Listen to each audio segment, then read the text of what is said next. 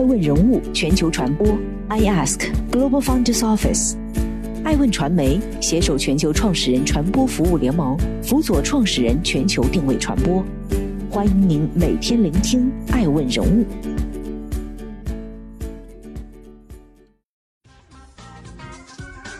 Hello，大家好，欢迎大家的守候。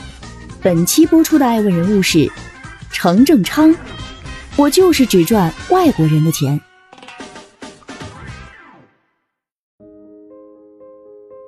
曾扬言永不进驻中国，只赚外国人钱的熊猫餐厅来中国开店了。上周，一家名为 Panda Express 熊猫餐厅在云南昆明呈贡区吴越广场开店的消息，引发了外界的关注。短短几天过后，中国烹饪协会就美国熊猫快餐在云南开店的消息进行辟谣。经协会与熊猫集团核实，该门店并非熊猫集团开设。熊猫集团也从未授权国内任何企业或个人开展加盟业务。十月二十一号，澎湃记者获悉，此熊猫餐厅已经暂停营业，大门紧闭，并且其在大众点评上的页面也显示商户暂停营业。虚惊一场，熊猫餐厅还是曾经那个永不进驻中国的熊猫餐厅。淡黄色墙壁的小房子，主打醒目的中国红。正门口挂着一个圆形标志，标志上有一只憨态可掬的大熊猫。创始者程正昌带着他的熊猫快餐，已经走过了近四十年。从一个数学硕士到美国著名的华人餐饮业企业家，程正昌的成功离不开父亲的熏染。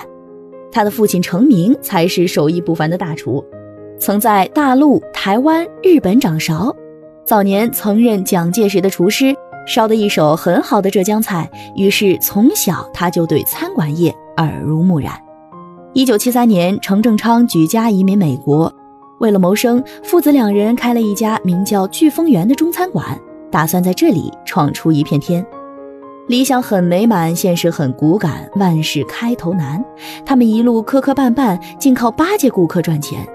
餐馆开张的第一个月，生意差到只有一点二万美元。连最景气的周末也拉不到几位顾客。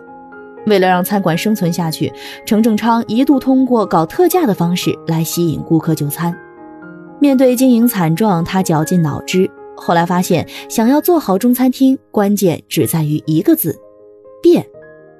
当务之急只有一变。他紧紧抓住“变化”二字，在不失本源的基础上，为地域而变，为美国人而变。首先一变就是变心。他明白，要俘获美国人的胃，得先俘获美国人的心。程正昌以中国风的店面吸引客户进去，又用美国音乐将客人留下，让光顾的客人感觉既新奇又亲切，从外而内的爱上这家餐厅。作为老板，程正昌体贴入微，亲自招待，让客人感到宾至如归。如果有十个人来吃饭，他会帮他们点好菜，价格不贵，却非常丰盛。菜上去以后，客人们吃得精光，他也不用问，就再加两个菜，来的客人都会很惊喜。如果客人因为客满而走掉，他就会追上去道歉，并送上一杯饮料。一些三十年前的老顾客在马路上碰到他，还能叫出他们的名字。很快的，他就培养了一批固定的回头客。他的第二遍就是改良中国菜的口味。他颠覆过去华人区中餐厅做给华人吃的思路，想着在国外中国人毕竟很少，想要赚大钱还得迎合老外的口味，老外才是主要目标。熊猫快餐所有的菜式都坚持中国的传统烹饪方法，以无火烹制食材，以确保食物色泽明亮，但调料却做了大幅度的改变，无论是口味还是做法都非常的美国，比如。Orange Chicken 陈皮鸡，Egg for Young 芙蓉蛋等，这一道道以中国名字命名的中国菜，其实是代表着中餐在美国的主流口味。熬过了最艰难的岁月，程正昌把熊猫餐厅的好口碑打了出去，生意开始好转，人气爆棚。一九八三年，他受邀入驻一家购物中心，开了第一家中式快餐。由于当时美国正兴起喜爱大熊猫热潮，他干脆将店名改成“熊猫快餐”，并雄心勃勃要打造中式菜馆的麦当劳。这是他事业真正走向顶峰的开始。一九八五年，他一口气开了四个店，生意就这样一路高歌前进。从此，程正昌的事业一发不可收拾。二零零二年度开了一百零八个新店。二零一一年，他又进军国际市场，在墨西哥开了第一家熊猫快餐，紧接着扩张至加拿大、迪拜、韩国、日本等国。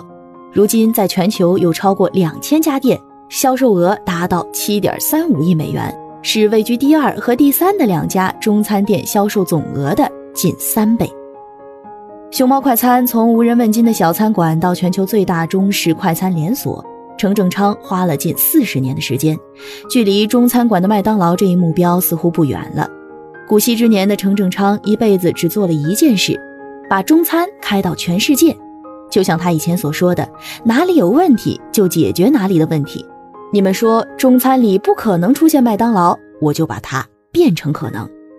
这不禁引人深思：这家比汉堡王还猛的中餐馆一路走来，究竟有何秘诀？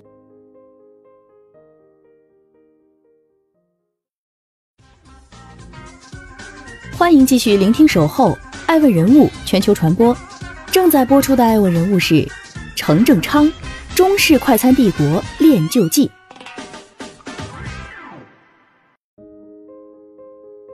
进入熊猫餐厅，便可看到墙上随处可见的两个大字“人事”，这是熊猫餐厅的人文文化。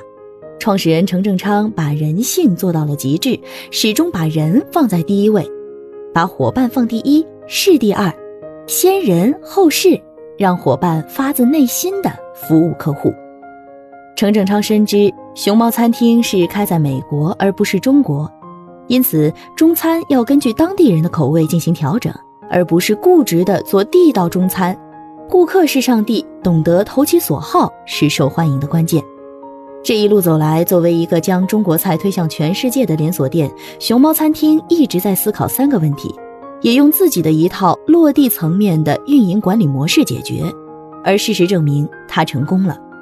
众所周知，洋快餐容易标准化，但中式菜肴博大精深，全靠火候和技术实现标准化很难。如何解决中餐标准化问题是其一。其实，中式快餐的标准化也并没有想象中的那么不可操作。即使两千家门店，熊猫快餐依然承受着巨大的压力。但他也坚持现场明火炒菜，而他解决菜品标准化问题的方法就是将原材料全部交给供应商提供，统一的复合调味料，然后死磕每一个流程。在管理方面，自从他的电子工程学博士妻子蒋佩奇这位高级人才加入后，就对熊猫餐厅的运营、财务、供应链来了个全面的技术提升。他利用软件知识，自主研发出了一个名叫“熊猫自动工作站”的后台管理系统。此系统不仅让点餐变得简单，门店之间可以互相分享信息，还可以自动追踪库存、自动添购食材、控制资产、厨余浪费等问题。后台的大数据可以及时分析和调配菜品，厨师减到最少，但效率却大大提高。熊猫餐厅不断发展。慢慢的成为当时的行业龙头，同时拓展海外市场口味到底要不要本土化，是其面临和要解决的第二个问题。熊猫餐厅在受众多外国人欢迎的同时，也遭到了一些留学生的质疑。他们认为熊猫快餐并非正宗中餐。面对这样的质疑，程正昌做出回应：什么是正宗？卖得掉就是正宗啊，卖不掉就不正宗。在全球做快餐连锁，一定要本土化，不然只能是等死。程正昌从一九七三年做餐厅至今，一直做的都是老外的生意。相较于麦当劳仅仅是把炸鸡放到米饭上，熊猫快餐的本土化策略显然更深入。他要求熊猫快餐坚持用传统的中国烹饪手法，但在调味阶段，他们一直在研究美国人口味，发现美国人更加偏爱酸甜微辣。所以就一直在这样做，但如何让一家中国餐馆真正被老外接受，才是最重要的一个问题。程正昌觉得对外输出和对内管理两手都要抓，于是，在餐厅整体的对外输出上，他突出中国特色，因为民族的才是世界的。所以他用浓郁的中国风格的配色黄色、鲜红色作为主色调，以中国建筑的特点尖顶小屋为门面，并将大熊猫作为企业标志，获得了一大批外国忠实粉。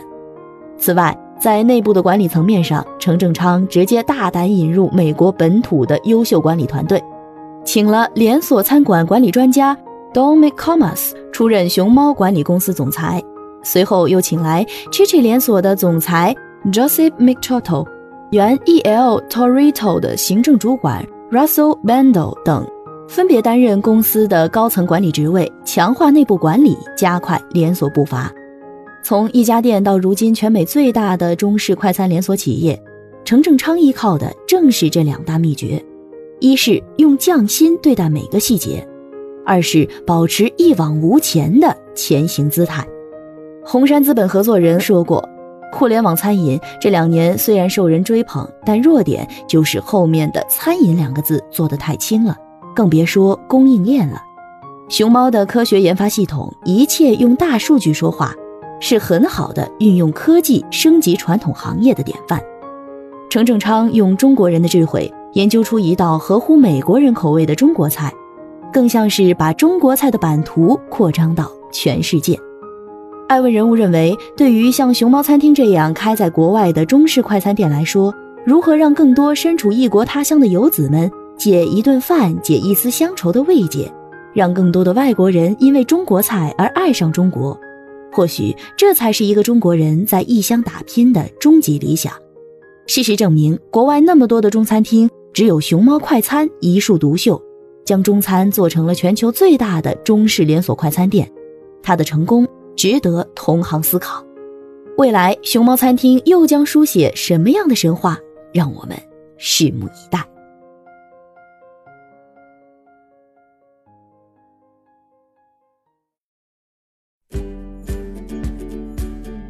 更多顶级人物，欢迎关注每周六晚十一点海南卫视，同步在学习强国 APP 直播。更多完整内容，欢迎关注爱问官网 iask-media.com。更多精彩内容，也可以搜索“爱问人物”抖音号 “i ask leaders”，爱问人物全球传播，“i ask Global Founders Office”。